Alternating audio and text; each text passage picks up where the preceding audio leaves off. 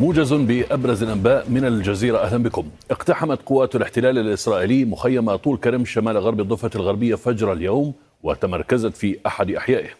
وقالت كتيبة طولكرم في سراي القدس أن مقاتليها استهدفوا تمركزا لجنود الاحتلال داخل مخيم طولكرم بوابل من الرصاص والعبوات الناسفة. وقد أعلنت فصائل فلسطينية إصابة جندي إسرائيلي في جيش الاحتلال خلال الاشتباكات.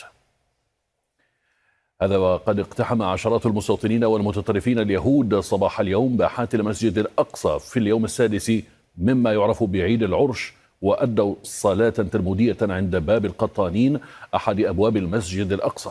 كما شارك مئات المستوطنين في مسيرة في البلدة القديمة من باب السلسلة باتجاه باب الأصباط. وقد اعتدى متطرفون يهود بالضرب والبصق على الأطقم الصحفية في باب القطانين من بينهم فريق الجزيرة. هذا وقالت إذاعة جيش الاحتلال إن قوات إسرائيلية قتلت فلسطينيين عند مستوطنة أفني جنوبية طولكرم بعد إطلاقهم النار على مدخل مستوطنة أفني حيفتس، وبثت منصات فلسطينية محلية عبر مواقع التواصل مقاطع فيديو توثق استشهاد شاب فلسطيني برصاص قوات الاحتلال قرب قرية الشوفة جنوب طولكرم فجر اليوم. اقتحم أمس آلاف المستوطنين تحت حماية قوات الاحتلال منطقة قبر يوسف شرقية نابلس، وأدى المستوطنون صلوات وطقوسا تلمودية في الحي الذي يقع ضمن السيطرة الفلسطينية بذريعة الاحتفال بعيد العرش اليهودي. أفاد مراسل الجزيرة بأن الجيش السوداني قصف من مواقعه في شمال أم درمان بالمدفعية الثقيلة أهدافا لقوات الدعم السريع في مناطق مختلفة في ولاية الخرطوم.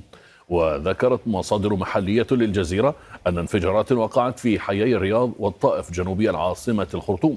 وذكرت المصادر أيضا أن مسيرات تابعة للجيش استهدفت مواقع للدعم السريع جنوبي الخرطوم. أعلنت القيادة الوسطى الأمريكية أن واشنطن نقلت أكثر من مليون طلقة من الذخيرة الإيرانية التي تمت مصادرتها نقلتها إلى أوكرانيا.